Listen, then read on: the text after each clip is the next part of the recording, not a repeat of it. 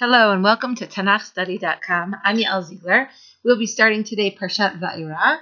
Um, if you recall, at the end of Parshat Shmot, at the end of our last class, we spoke a little bit about Moshe's crisis. We had a sense that Moshe uh, really felt that his mission had gone awry after he had come to Paro. Paro had only deepened Am Yisrael's enslavement, and Moshe comes back to Hashem and says to Hashem, Lama hare la'am hazeh why did you make it even worse for this nation? Why have you sent me? And of course, we debated the question as to whether or not God's response to Moshe in Perak Vav Pasuk Aleph contained within it a rebuke or an explanation. In any case, what we see at the beginning of Parshat Va'era would seem to be a deepening of the answer that God gives to Moshe, by in which he reveals a new aspect of himself, a new aspect of the mission, it seems to be an attempt to respond in some way to the crisis that we saw at the end of Parshat Shmot.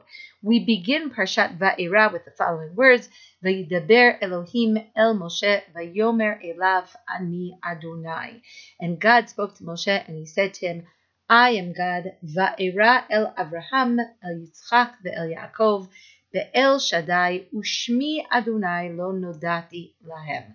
And I appeared to Abraham, to Yitzchak, and to Yaakov with the name El Shaddai, but my name God, in other words, Shem Havaya, uh, lo nodati lahem, I did not make myself known to them using this name. Uh, I think that we all recognize this is a very difficult passage.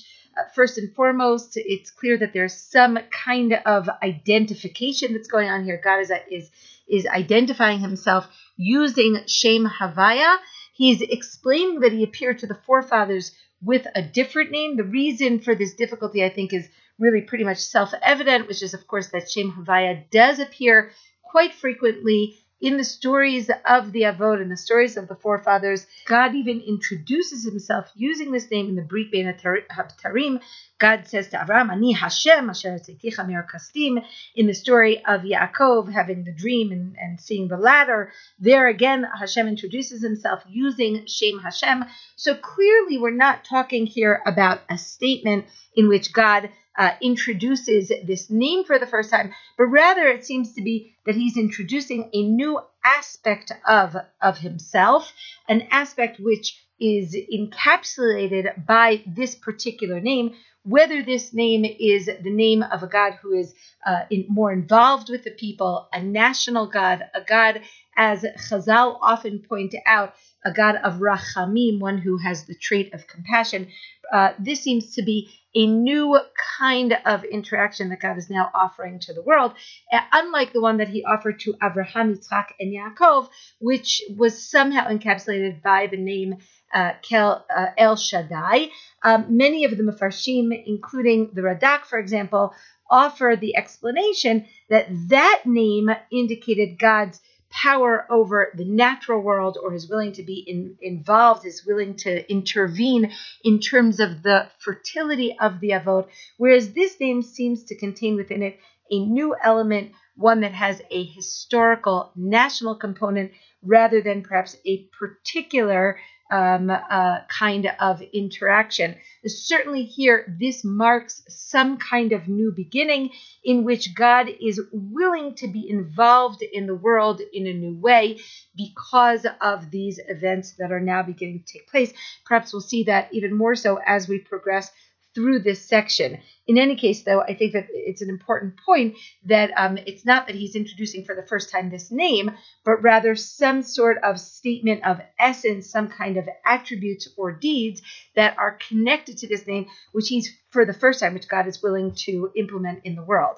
Um, now, if we look in Pasuk Dalid, um, uh, Hashem goes on in his statement to Moshe he says, hakimoti et briti itam. I have also established my covenant with them.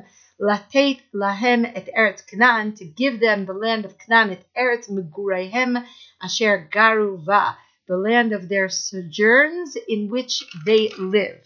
And so here, um, uh, uh, God recalls the avot, uh, not simply in order to establish his identity as he did at the burning bush. And I think that here we have many elements of the burning bush. God is once again coming to Moshe.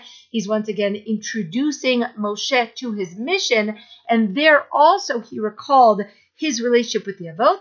But here he's talking specifically about the covenant that he made with the Avot to give them the land. And that covenant here is going to, that covenant that he gave to them is going to be implemented in taking Am Yisrael out of Egypt. Despite God's promise to the Avot, despite the brit, the covenant that he makes with them, he still refers to the land as Eretz Migurehem Asher Garuva. In other words, uh, the, the, word Migurehem, the word Gar, relates to the word Ger, which is a stranger, and it seems to indicate some sort of temporary stay in the land. They were living in this land in a temporary sense. I promised it to them in a permanent sense.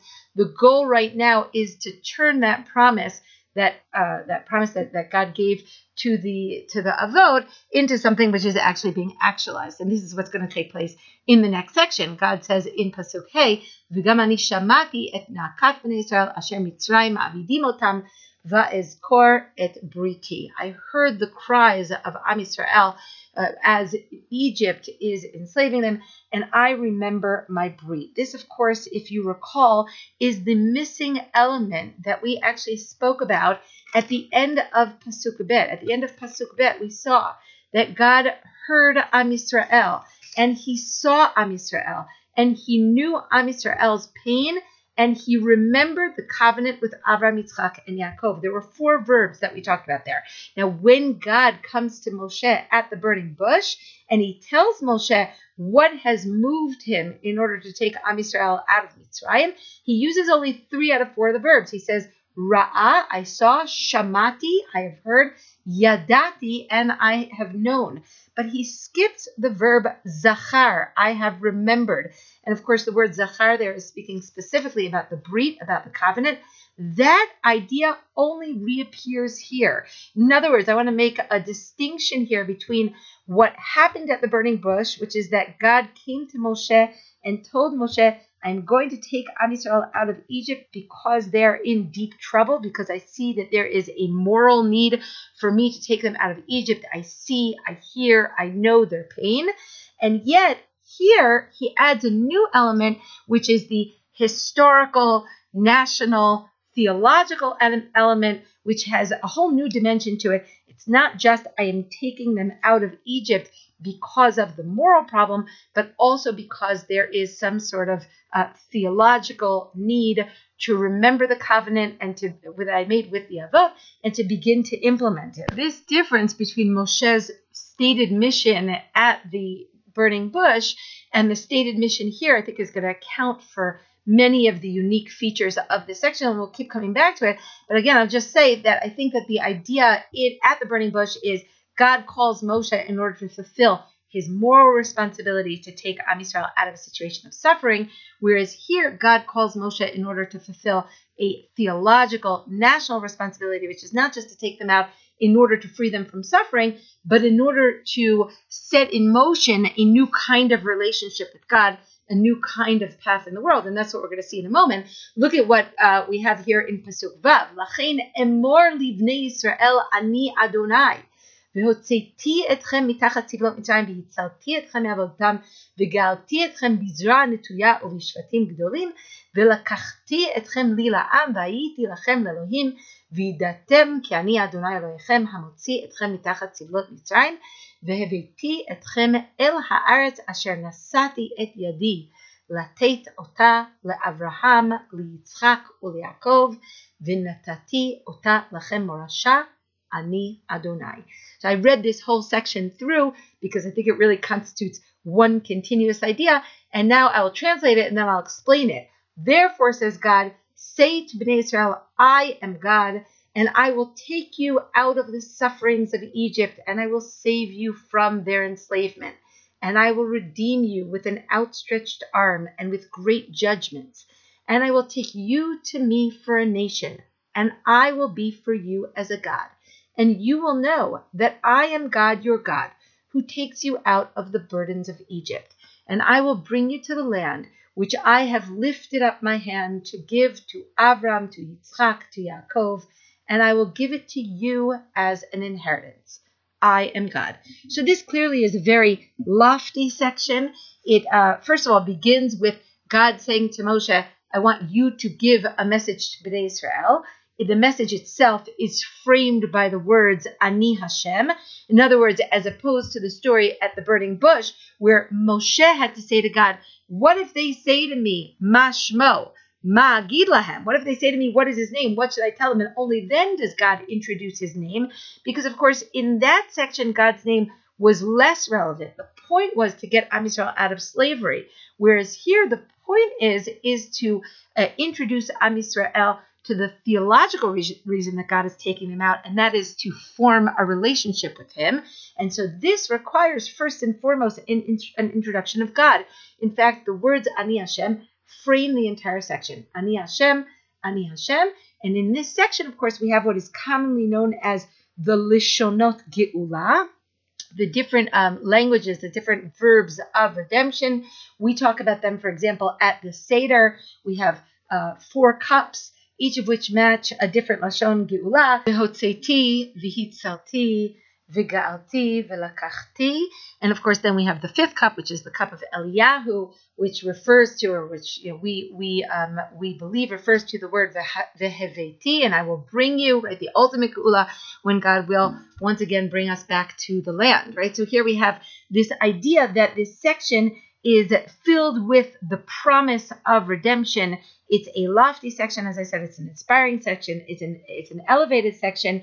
And some of the features of this section, which I wanted to point out, is first of all, God's direct involvement, right? We have many uh, first person um, verbs, right? God is personally involved in Am redemption. I think this point was also made in Pasuk Hey, where we have the repetition of the Ani um, where God says, "V'gam ani shamati," right? The word shamati, I have heard, already contains within it the hidden I. The repetition of the word ani serves to emphasize God's role. I have heard, and therefore I, God, will be um, intimately involved in the taking out of Am Yisrael from Mitzrayim. Why is God going to be intimately involved? Because this new aspect of God that is being introduced is the God who is not just the distant God who created the cosmos, but the intimate God who wants to be involved in the formation of Am Yisrael as a nation and in the uh, the idea of bringing them to the land where they will fulfill their destiny as a people. What is this destiny? Well, let's look at the different stages that God uh, delineates here for the redemption. First of all, I will take them out of Egypt. Note that when he takes them out of Egypt, there are several different descriptions. I will take you out of Sivlot Mitzrayim, the burdens of Egypt. I will save you from the enslavement, Me'avodatam, and Viga'alti etchem. And I will redeem you, right? The Ga'alti does not have any anything that it is um, describing in particular. It's not connected to any particular form of misery, as opposed to Hotzeti misivlotam. I will take them out of their burdens. Hitzalti me'avodotam. I will take them. Uh, I will save them from their enslavements. Ga'alti etchem is just open ended. I will redeem them. This word redeem is a very important word.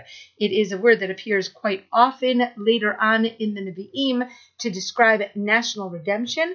Generally speaking, in the Torah, it is usually a verb that describes relationships between people. It usually describes brothers or, or family members taking responsibility for the other, especially in Vayikra Parakafhe, where we have the whole notion of Giulat Ha'eved and Giulat Karka, redeeming a, a, person, one of your brethren, from slavery, redeeming his land from having been bought by someone outside of the family.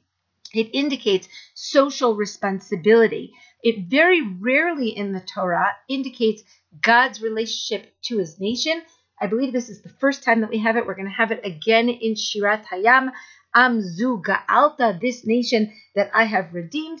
And I think once again, it hints to this special relationship that is being forged between God and his people, in which God, as it were, takes responsibility for the people almost as though they are members of the same family.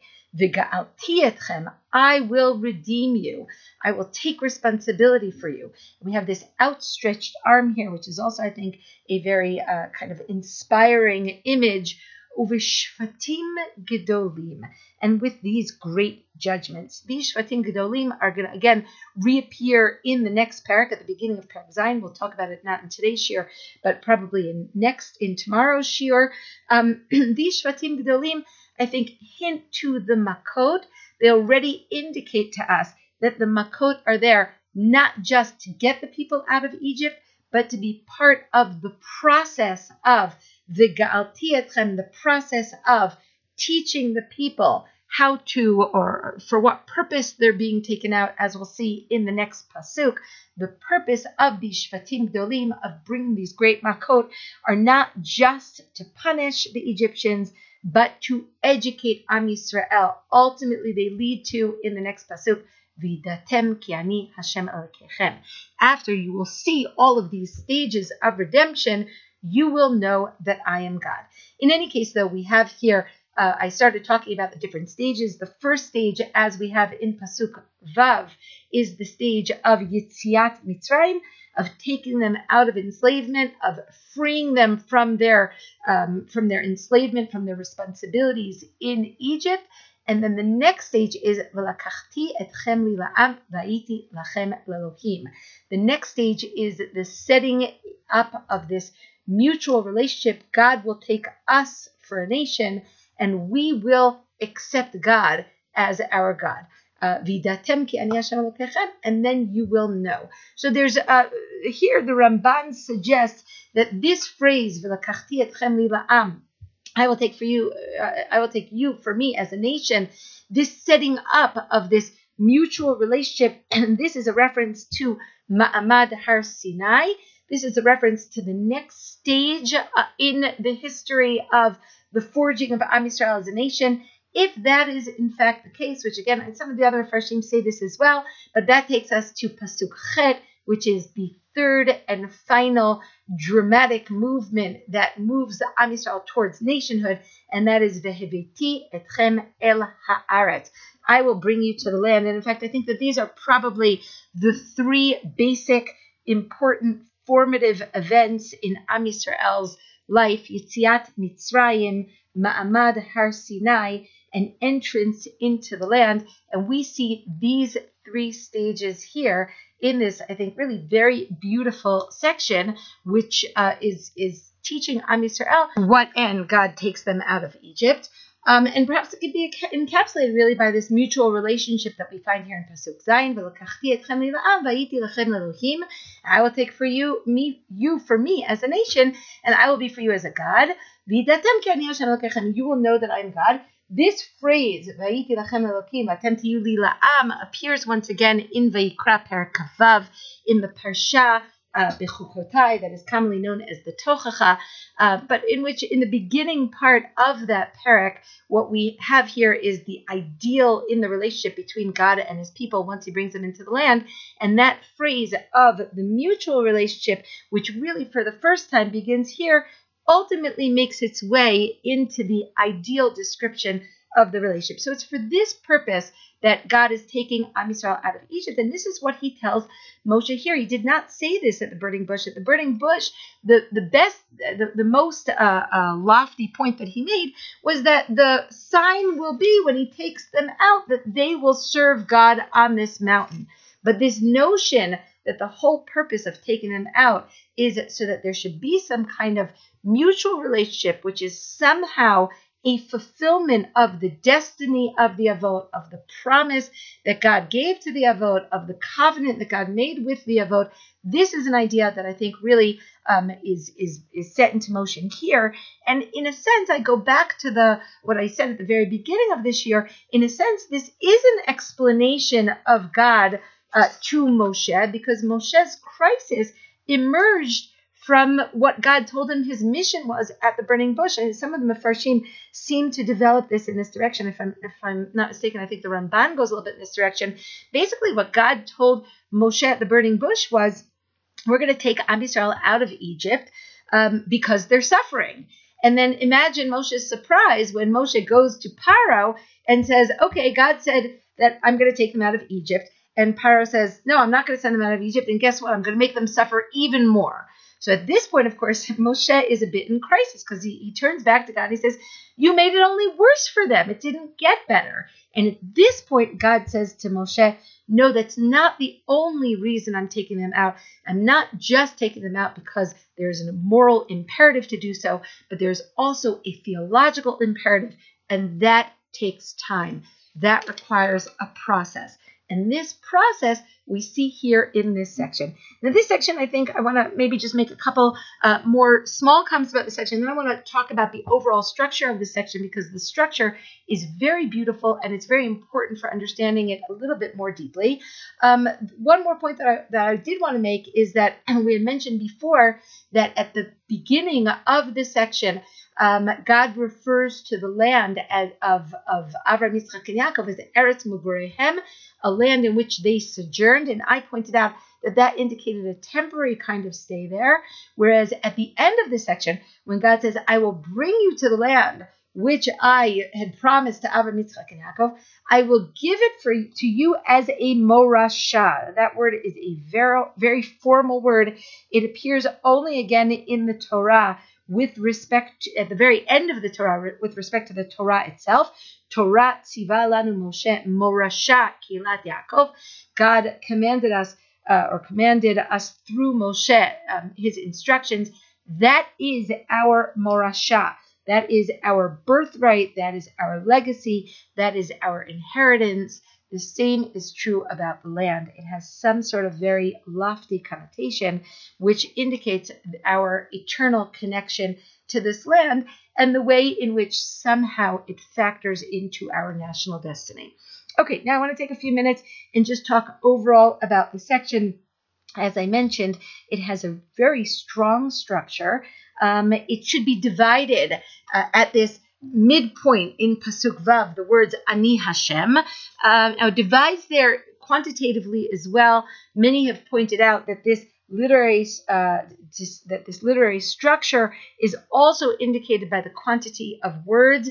There are 50 words before the Ani Hashem in Pasuk Vav, and there are 50 words between the Ani Hashem and the final Ani Hashem of Pasuk Chet. Okay, so we open with Ani Hashem, it's 50 words until the middle Ani Hashem, and then it's 50 wor- more words until the final Ani Hashem. Now, uh, Rabbi Shamah of the Sephardic Institute actually um, points out that if you take that middle Ani Hashem and you use it both as the end of the first section and the beginning of the second section, as you count it twice, then each section actually has 52 words which is a multiple of 26. 26, of course, being the gematria of Shem Havaya. Given that Shem Havaya is, in a certain sense, the very point of this section, I think that might be a very significant point. There's what we have here is the introduction of God, the introduction of Shem Havaya, of a new aspect of God in the world, one that is filtered through his intervention in the history of his people, his his uh, relationship with Am Yisrael as a nation, not just with individuals.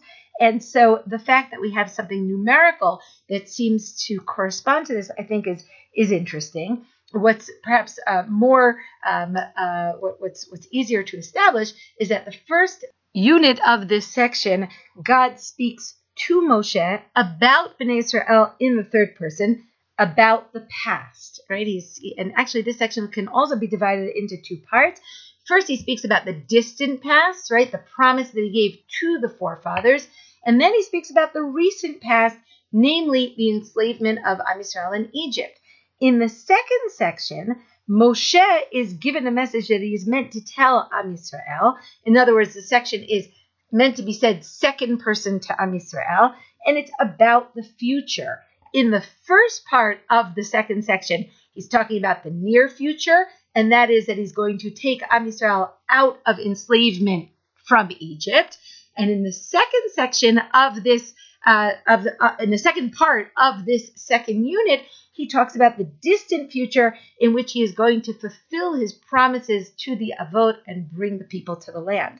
So, what we have here, I, I hope that you can envision it. It would be easier if I could draw you a chart.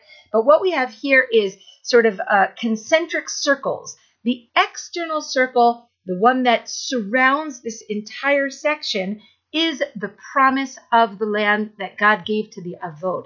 The promise is in the distant past, and God now el- elicits or enlists Moshe to give this promise to Bnei Israel that he will in fact fulfill his promise to the forefathers and bring them to the land. And then in the inner concentric circle, we have the recent past in which God sees Am Yisrael enslaved in Egypt and tells Moshe to tell Am Yisrael that he is going to take them out of Egypt. So I think that this literary structure indicates to us what it is that God is now promising to do, how God is becoming involved in Am Yisrael's history, and also turning Am Yisrael from a sort of um, outsider, right, from one that we speak about in the third person to a direct player in which God tells Moshe Emor livnei Israel, speak directly to Bnei Israel, Veveti etchem el haaretz, I'm going to bring you to the land, v'natati otal lachem morasha, this land is going to be given to you as a birthright, and this really marks a very significant turning point in the in the history of the nation and certainly in terms of the relationship between God and his nation.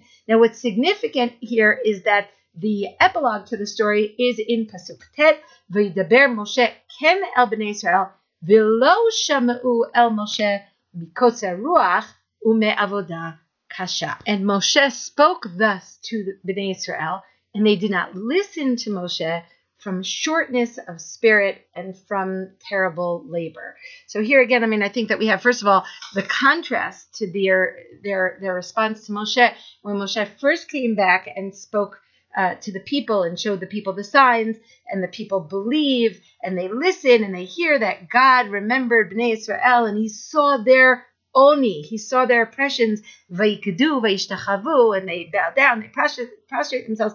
It's a very different kind of message. If someone comes with a message and says God has remembered your your enslavement and He wants to take you out of slavery, well, I can well imagine why they responded in that way. But here, basically, the message is much um, more lofty. It's an exalted message. It's soaring and elevated and grand, and there's no uh, discussion here about how God's going to do it, and there's no signs and there's no proof.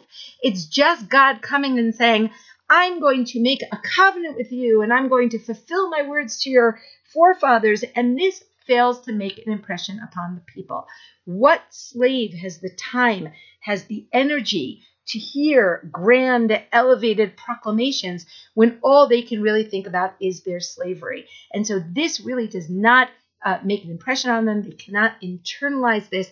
The message, Ani Hashem, this new kind of, of, of, of uh, relationship with God, this new kind of introduction of God, this is one that they're only going to be able to really internalize once they are no longer mired in slavery. Let's not forget that this is actually the introduction of the Aseret Hadibrot, or Anuchi Hashem Elokecha, right? I am God, I'm your God. And there, they're going to have a different uh, capability of actually being able to internalize this. For the moment, I think that this introduction, which very much um, uh, adds to and expands on the mission that God sends Moshe on, two different aspects of the mission. The first one that he sends Moshe on is the burning bush, and here he adds a whole new dimension to this mission. These two aspects of Moshe's mission are going to play themselves out throughout the story. God comes to Moshe and selects Moshe both to take Am Yisrael out of Egypt in order to create a new uh, moral kind of reality for Am Yisrael, but also in order so that they can forge a new religious kind of reality. These two aspects are ultimately, I think, going to be very much part of the formation of Am Yisrael. And in our next class, we are going to talk, we're going to pick up in Perek Vav Pasuk Yud, and we're going to talk about um, uh, God's command to Moshe to go to Paro with this second mission in mind, with this second message.